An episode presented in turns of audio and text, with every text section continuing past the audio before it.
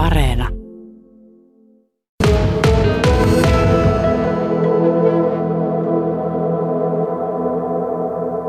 Ennen Ikirouta aikaa, niin meillä on noin 10 vuotta ollut semmoinen kuin SoulHealer, eli Kasari Hevilä on menty ja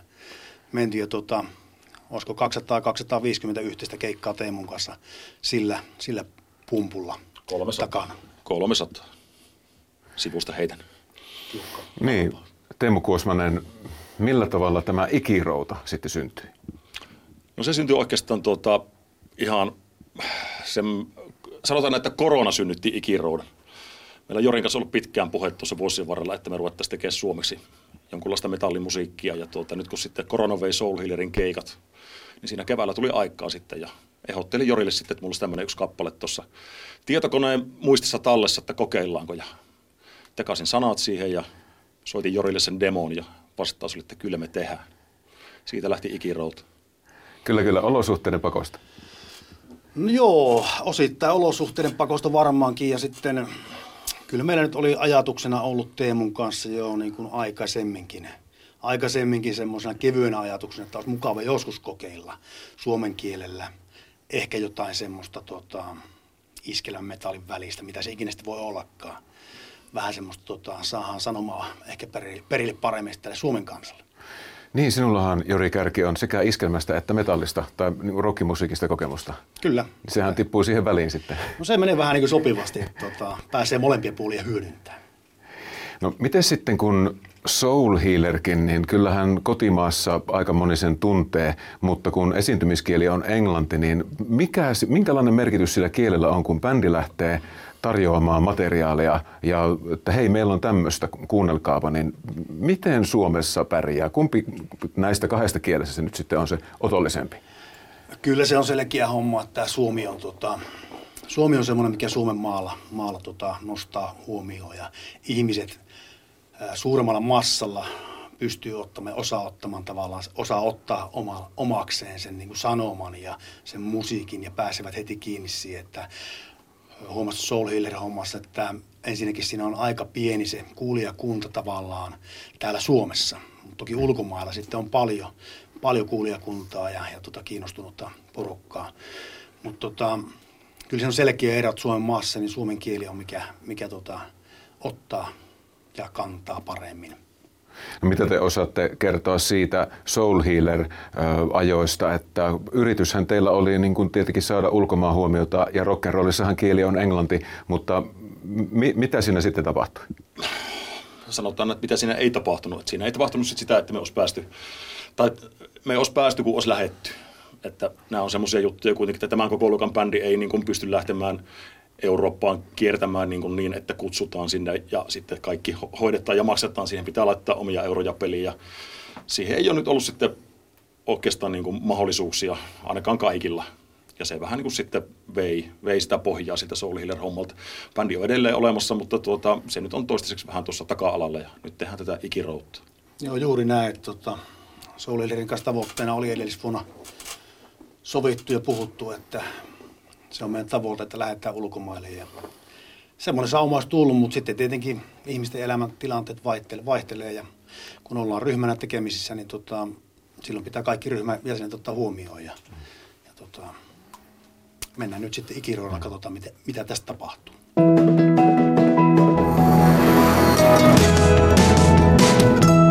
Yle Radio Suomi. Haastattelussa on meillä siis Ikirouta-yhtye, josta sitten on puheessa Jori Kärki ja Teemu Kuosmanen. Ja siitä puhuttiin, että englanniksi ei lähtenyt, mutta nyt sitten Ikirouta-yhtyeellä onkin suomeksi lähtenyt. Ja siinä yhtenä kimmokkeena on teidän tekemänne versio Kirkan Leijat-kappaleista. Mistä se sai sitten alkunsa? 6 kappaletta oli meillä tuossa alla omia tekeleitä ja niillä saattu aika hyvin huomioon. Ihmiset on kiinnostunut ja osoittanut sen, että ne on alkaneet meitä seuraamaan. Ja tuli sitten mieleen, että pitäisikö tehdä joku semmoinen tunnettu, kaikkien tuntuma kappale, oma versio siitä. Ja me ollaan tämmöisiä Kirka-faneja, vanhoja rock-iskelmäfaneja. Ja Kirkahan oli aikanaan tosi kova rock-ukko. Se ei ollut pelkästään iskelmälaulaja. Harmi, että niin harva tietää, että miten kova niin rock-laulaja Kirka oli, heavy-laulaja. Ja eihän tämä Leija tietenkään hänen versiona ollut mikään heavy- eikä rock-kappalekaan varsinainen, mutta Se on hieno kappale ja haluttiin tehdä kunniaa nyt sitten edesmenneelle legendalle, suomalaiselle pop-rock-musiikin yhdelle suurelle miehelle. Kyllä, juuri näin. Ja kyllähän muistan jostain 80-luvulta kotona, niin kyllähän Kirka oli silloin kova sana C-kasetilta. Isäukko ja äiti kuunteli autossa Kirkaa ja sieltä on jäänyt omalla tavallaan niin kuin hänen musiikkinsa elämään minun sisälle. Elämään sisälle ja tuntuu itsestä, että olen tykännyt aina lauleskella ja laulella Kirkan musiikkia myöskin ja jotenkin tuntuu, että sopii suuhun aika hyvin. Nykyään bändit saa eniten huomiota somessa ja siellä sitten varsinkin kanavana on TikTok, jonka ansiosta moni artisti on noussut sitten ihan uuteenkin suosioon. Niin minkälaista huomiota tämä teidän Leijat-versionne on saanut? No se oikeastaan julkaisupäivästä asti se rupesi heti saamaan huomiota ihan eri tavalla kuin nämä aikaisemmat kappaleet, vaikka nekin on kuitenkin lentänyt aika hyvin tuolla linjoilla, mutta hämmästyttiin itsekin, että miten se niin kuin pääsi isojen mediatalojen uutisiin ja oltiin tuossa Radio Suomi-Rokin luetuin uutinen, oltiin varmaan viikon ajan sen julkaisun jälkeen ja kyllä se hämmästytti ja oltiin toki mielissään siitä, että hyvinhän se on homma tehty, kun tällä tavalla otetaan huomioon ja noterataan. Joo. Just näin ja jotenkin tuntuu, että ehkä saatiin sitä just tehtyä semmoinen oman näköisemme versio millään tavalla tai niin kuin kunnioittain tätä alkuperäistä tai Kirkan versioa, Kirkan koko kansalle tuomaksi julkituomaa versioon. Niin se varmaan myöskin sitä versio ja meidän oma sovitus, niin se on tavallaan antanut paljon niin kuin hyvää huomiota tälle meidän touhulle. Joo, lähtökohtaan siinä oli, tehdään sitä semmoinen Ikirouta-versio, että se on aika hyvin linjassa meidän niin kuin oman tuotannon kanssa, että niin kuin soundillisesti ja tyylillisesti hyvin niin kuin istuu siihen pakettiin. Että kiva oli tehdä tuommoinen ja ollaan tosi tyytyväisiä kyllä itse siihen, että siinä onnistuttiin kyllä hyvin. Onko Leijat saanut jonkinlaista huomiota sieltä Kirkan lähipiiristä tai Babitsinin suvusta tai muista, jotka ovat olleet Kirkkaa lähellä? Ensimmäisenä tulee mieleen Kassu Halonen tuosta Vanamansalasta, joka on hänellekin säveltänyt aikanaan. No minun tietääkseni eikä tietoon ole tullut, että olisi Kirkan lähipiiristä tai Kassu millään tavalla kommentoinut, mutta paljon ihmisiltä, jotka on sitten eläneet sitä nuoruuttaan Kirkan kulta-aikoina. Ja ehkä just tämän kyseisen kappaleen ilmestymisaikoina niin on tullut paljon kehuja, että on todella niin kuin hyvää ja kyllä nyt on Kirkalla hyvä sitten siellä jossain olla, ettei kukaan ole häntä niin kuin polkenut tässä tilanteessa missään nimessä. Että on tullut kiitosta kyllä. Mitä te ajattelette, että seuraavaksi tapahtuu?